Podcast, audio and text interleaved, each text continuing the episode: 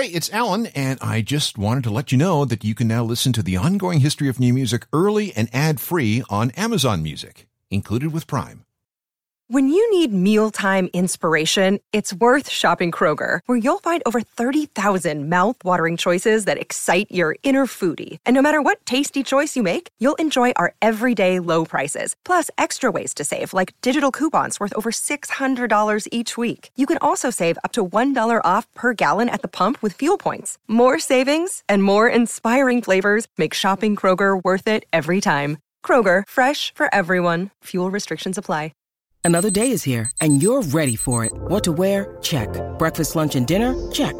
Planning for what's next and how to save for it? That's where Bank of America can help. For your financial to-dos, Bank of America has experts ready to help get you closer to your goals. Get started at one of our local financial centers or 24-7 in our mobile banking app. Find a location near you at bankofamerica.com slash talk to us. What would you like the power to do? Mobile banking requires downloading the app and is only available for select devices. Message and data rates may apply. Bank of America and a member FDIC. Hi, this is Alan Cross.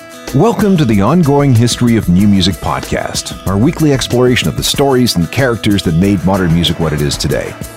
We want to make this podcast one of your favorites. So if you love the show, do me a favor tell a friend about it. Or rate it on iTunes if that's your thing. We'd really love it if you do that. Or you can just drop me an email with your thoughts to alan at alancross.ca. Maybe you want more information on something you hear, or maybe you have an idea for a topic for a future episode. Whatever.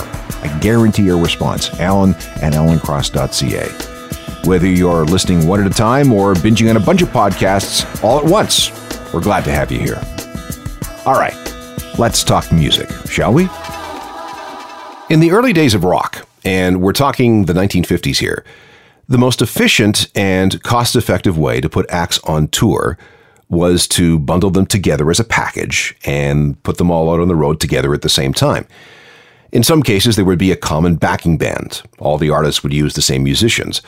PA equipment, such as it was in those days, was often supplied on site. These became known as caravan tours. Guys like Alan Freed, the pioneering disc jockey, and Dick Clark, you know him, right? Took all these acts on the road playing places like theaters and county fairs and wherever else they could find a booking. This package tour approach was pretty common until the late 1960s, when the music business was producing artists big enough to tour on their own and play arenas and later stadiums. That's where the real money was. That and big festivals. But then along came Lollapalooza in 1991.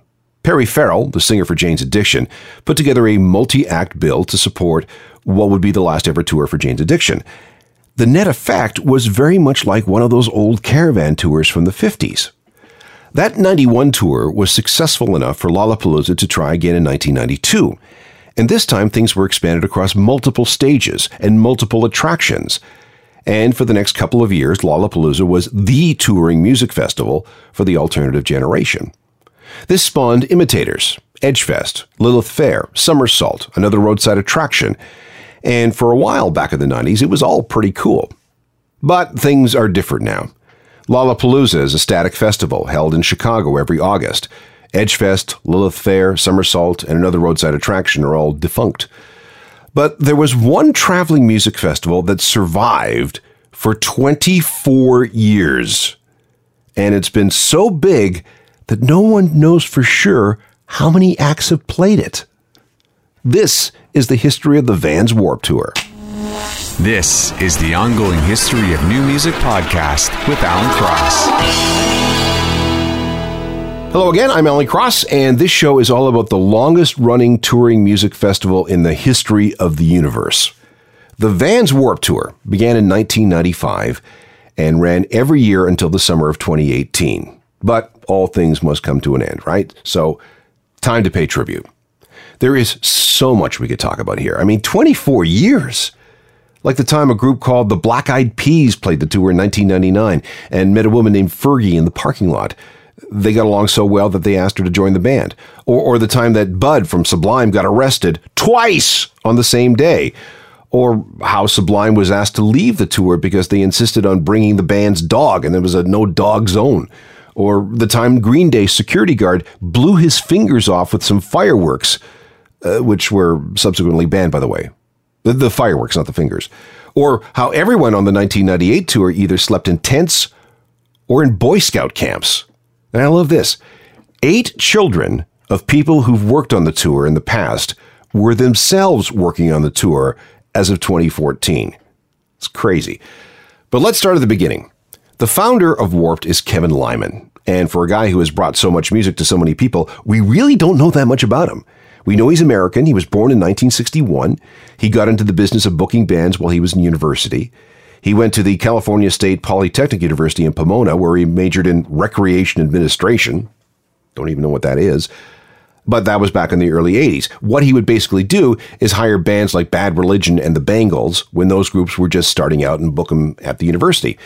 When he graduated, he got a job at an LA based concert promotion company called Golden Voice. There, he got to work as a production manager for groups ranging from Metallica to Jane's Addiction.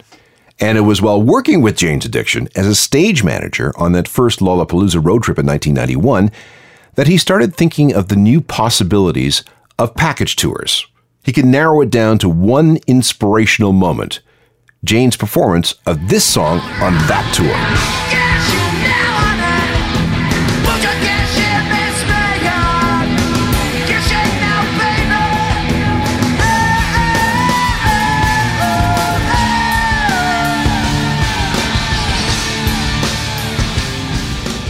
There was just something about Perry Farrell belting out Mountain Song that had Kevin Lyman thinking about his own tour. And the way he'd stand out is to pair music with his love of extreme sports, skateboarding specifically. After watching Lollapalooza evolve over the next couple of years, he saw everything the festival was doing right and what it was doing wrong when it came to the bands that were booked.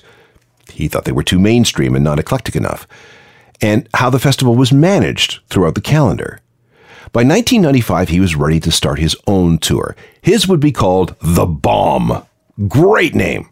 However, on the very day Kevin was going to announce his new venture, his very first tour, this would be April the 19th, 1995, Timothy McVeigh blew up the federal building in Oklahoma City. Until September 11, 2001, that was the worst terrorist attack on American soil. So calling your festival the bomb was suddenly a very bad idea. That's when he went with Warped, the name of a magazine he'd worked on in the past.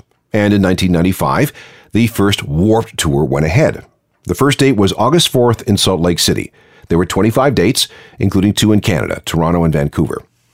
The first version was designed as kind of a baby brother to Lollapalooza, a collection of up and coming alternative bands performing on two stages. There were about 20 of them, Sublime, Deftones, L7, and a new group from Orange County called No Doubt. Nobody knew too much about them because their Tragic Kingdom album was still three months in the future. They got into Warped on the strength of their second record, the Beacon Street Collection, which was released in March of that year. If you had seen the 95 Warped tour, no doubt would have been performing songs like this. It's called By the Way.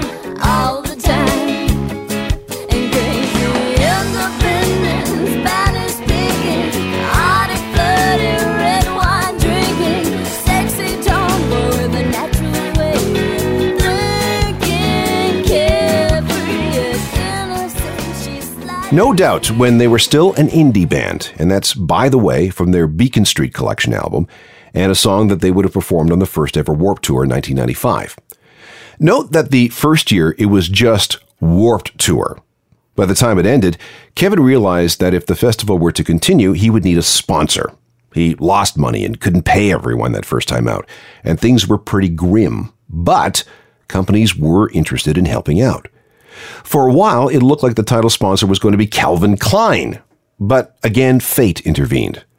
A meeting with the Calvin Klein people was canceled because of a blizzard. The rep that was flying out to see Kevin was trapped at his airport for 24 hours because of the weather. And before anything could be rescheduled, Vans, the skateboard company, the shoe company, stepped in during that 24 hour delay and signed a deal for $300,000. So, from 1996 forward, it was officially the Vans Warp Tour. Airwalks, another shoe company, tried to scoop the sponsorship for 1997, but Kevin said no because he really liked the guys in charge of Vans. This new sponsorship also meant a content pivot. Kevin moved the festival from broad range alternative to focusing on punk and other music that went well with skate culture.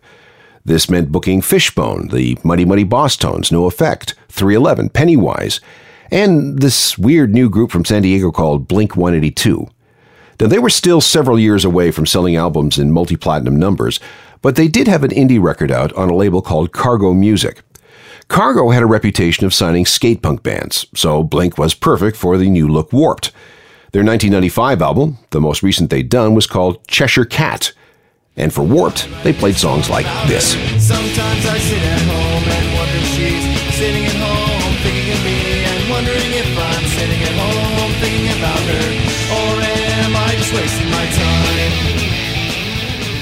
Blink 182 and Wasting Time from their debut record Cheshire Cat, and a song people who went to the 1996 Warped Tour would have seen them play. And at that time, they were just another face in the crowd, one of more than a dozen new bands being given a chance to show their stuff. This is an important thing about Warped. The work was hard, the pay was low, the pace was grueling, and the crowds could be tough. Plus, there were no luxuries to be had by anyone. No wonder Kevin Lyman often called Warped his punk rock summer boot camp. If you could survive Warped, you should be able to survive anything. For the third tour in 1996, Warp expanded to a main stage, a side stage, and a stage marked locals only. And also, bands were allowed to come in, play for a couple of shows, and then drop off the tour. As far as the records show, a total of 97 different acts participated in the 97 tour. Blink 182 was back, as were the Bosstones. The Offspring played one show, Social Distortion played a bunch, some band called Limp Bizkit was there, and also this white rapper from Detroit named Eminem. He just released a debut album the previous November and was still trying to get anybody to pay attention to him. But I want to draw your attention to this. On July 16th, the band Less Than Jake played their first Warp set. They hold the record for the most Warp sets ever. No one is quite sure of the exact number, but it's somewhere north of 400. This is from their second album, Losing Streak. It's called Automatic.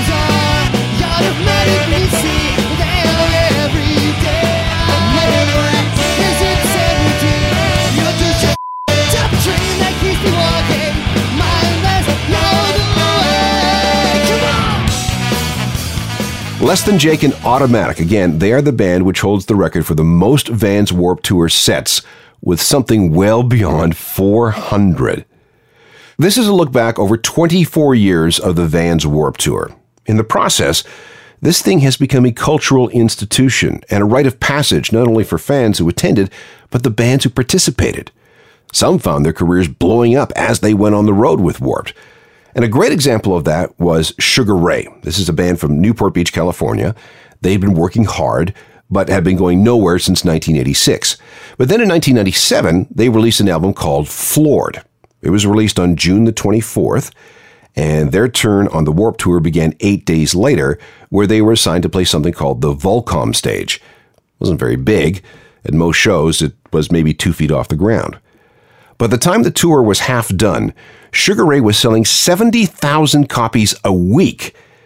And as the hysteria around them built, they were literally up close and really personal with their growing fan base. And a big part of all that success was this song.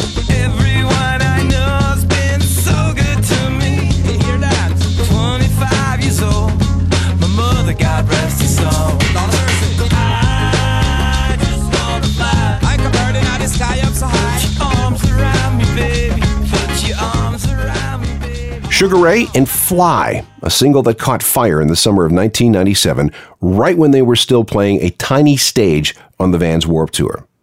Then we have the already successful bands who joined Warp to rediscover a simpler time in their career, maybe as a way to reconnect with the way things used to be when they were younger and still hungry.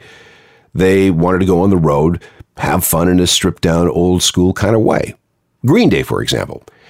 At the end of the 1990s, Green Day was, was really having a rough time. They were out of gas, musically, physically, and creatively, and they were really close to breaking up.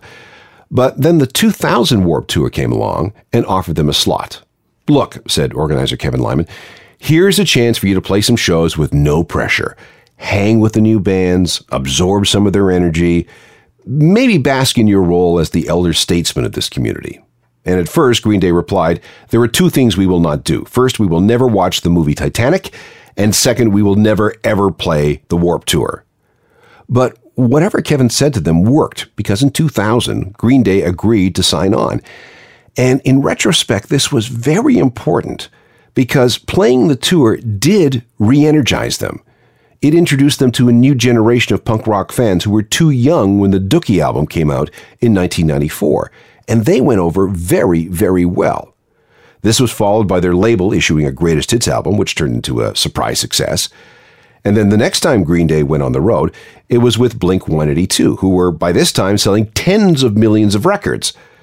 That tour confirmed their elder statesman role and put Billie Joe Armstrong on the road to writing the American Idiot album. And we kind of know how that all turned out, right?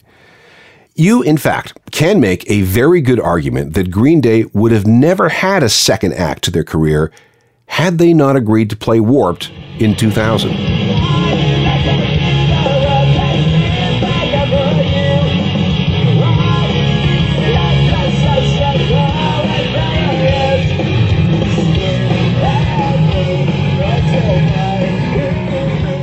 Green Day, live on the Vans Warp Tour, July 30th, 2000. As far as anybody can tell, no one knows exactly how many bands have performed as part of the Warp Tour since it started in 1995. Some groups sign on for the whole tour, others come along only for part of the ride, and then there are those who play one gig and they're out. In any given year, more than 250 names appeared on the bill. There is a Wikipedia page that does its best to keep track of all the Warp acts, but it's been a struggle. Some years, the festival has had as many as nine stages, plus an acoustic tent and a comedy tent. And on average, no matter where the show stops, there are at least 90 bands a day. Managing ticket sales has been another issue. Late in the tour's life, Warp started allowing parents of young kids to come to the show for free and on average, Warped welcomed 800 parents per show. Now that's a lot of lost ticket revenue at 40 bucks a ticket, call it 1.4 million, but Warped more than made up for that by the increase in the number of kids that were able to go because their parents could get in free. It more than balanced things out, which just is brilliant. Still, there's a lot of luck involved. Kevin has it figured out that when it comes to ticket sales, the make or break point of any Vans Warp tour comes down to the last 10 days of the tour. So if the weather turns bad with rain or heat or whatever, that's a problem and it's beyond anybody's control. Then there's the matter of catering. Feeding every warp tour is like feeding an army. A woman by the name of Shelley Lynn owns a company called Tada Catering. She was with the tour from the very beginning, and Tada served more than 1,300 meals a day, or more than 82,000 in a typical year. This includes 6,000 pounds of potatoes, 18,000 cups of coffee, 3,500 cases of beer. And on a typical night, the Warp Barbecue, which features all of the acts, serves up 300 hot dogs, 300 hamburgers, and 100 veggie burgers. 90% of the artists and their crews ate better on the Warp Tour than they did at home. That'll give you just a taste of the organizational wizardry and the difficulties that the tour has developed over the years. Let me play you something from All Time Low. They are a multiple Warp Tour performer. They signed up at least half a dozen times. And one of the weirdest stats I was able to find was that during the 2012 tour, which featured 41 shows in 51 days, exactly 492 bras were thrown on stage during All Time Low's sets. They played songs like this that year. From their Dirty Work album, this is Time Bomb.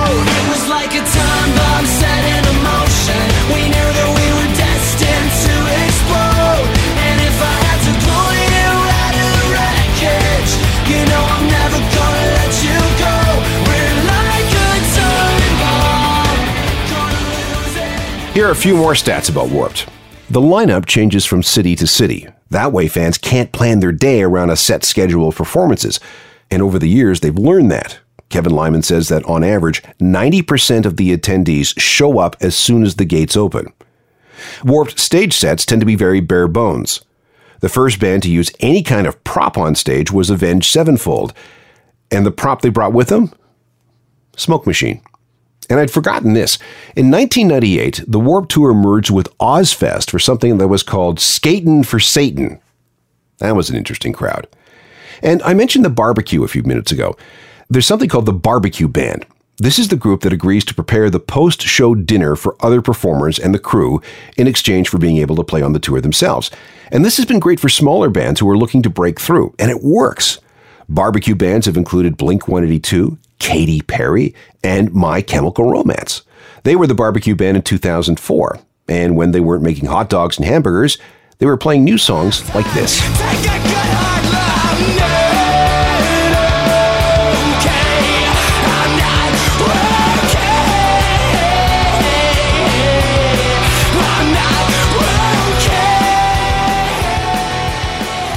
Former barbecue cooks for the Warp Tour, My Chemical Romance. And before we leave this subject, a word about Katy Perry. She was on the Warp Tour in 2008, but she was voted the laziest artist on the bill because she was never at any of the post show parties. Well, that's because in addition to performing every day, she was up at 5 a.m. to do radio and TV appearances. Kevin Lyman says that she was actually the hardest working of any artist on that year's tour. It's just that nobody knew because she never showed up at the parties. This is a look back at 24 years of the Vans Warp Tour, 1995 to 2018.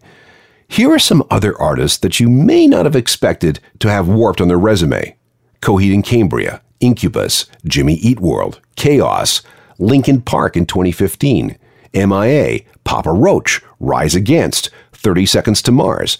Simple Plan has participated at least 11 times, and Billy Talent, Four times, as a matter of fact.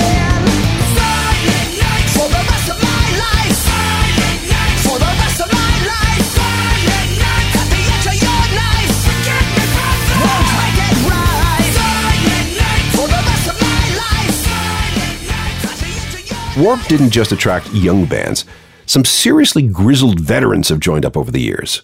There was The Damned, yes, the English punk band from the 1970s. The Buzzcocks, who were the only band to ever demand something backstage. They wanted a bottle of champagne. The Alarm, the Welsh band whose roots go back to the middle 70s. Dick Dale, the legendary surf guitarist from the 1960s. We also have Joan Jett and the Descendents, the Circle Jerks. Fishbone, Godsmack, Ice T demanded to be on the tour in 1999. Kid Rock was there in 99 too. The Misfits, The Offspring, Billy Idol, Social Distortion, and Rancid has agreed to participate at least three times. Oh, and true or false, Weezer was a Warp Tour band. True.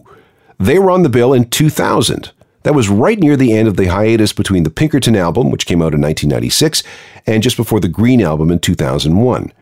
Warped was their way of easing themselves back into the game after Rivers Cuomo took time to go to Harvard. Warp fans would have had a chance to hear Weezer road test upcoming songs like this.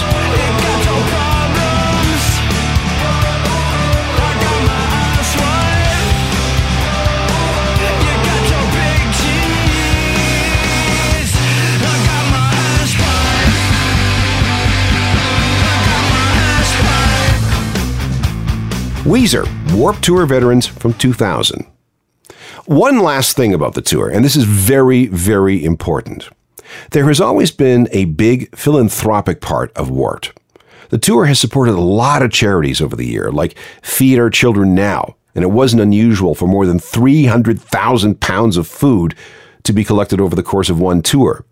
The tour has raised hundreds of thousands of dollars for an organization called MusiCares, it helps musicians and roadies with no health insurance. You know, God bless the American healthcare system. Hope for the Day is a suicide prevention outreach program. Can You Hear Me is another mental health organization that also deals with bullying and peer pressure.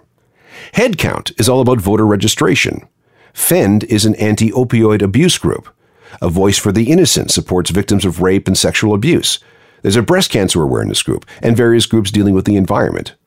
And there were six years in a row that Warp Tour's Blood Drive was named Independent Blood Drive of the Year. None of that would be possible. And many of the other things Warped has done at all the stops along the tour without the help of thousands of volunteers and interns. I found this number for 2012. That year, 16,400 volunteers helped with Warped. It's amazing. One more from a Warp veteran. This band has toured with that circus at least seven times. It's the Ataris.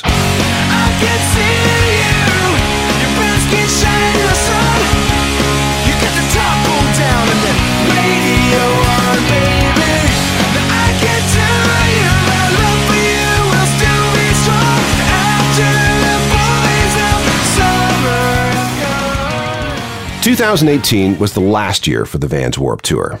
After 24 years, founder Kevin Lyman had had enough. Sacrificing all those summers to a single cause certainly wasn't easy, and Kevin really got just two weeks off at the end of the tour before he started planning things for the following summer. So this was a year round thing. And with the changes in the economics of the music business, enough's enough. Think of it this way when the tour started in 1995, hardly anyone was using the internet. No one had ever heard of MP3s. Streaming was years in the future, and the compact disc ruled. Still, 24 years, an amazing run.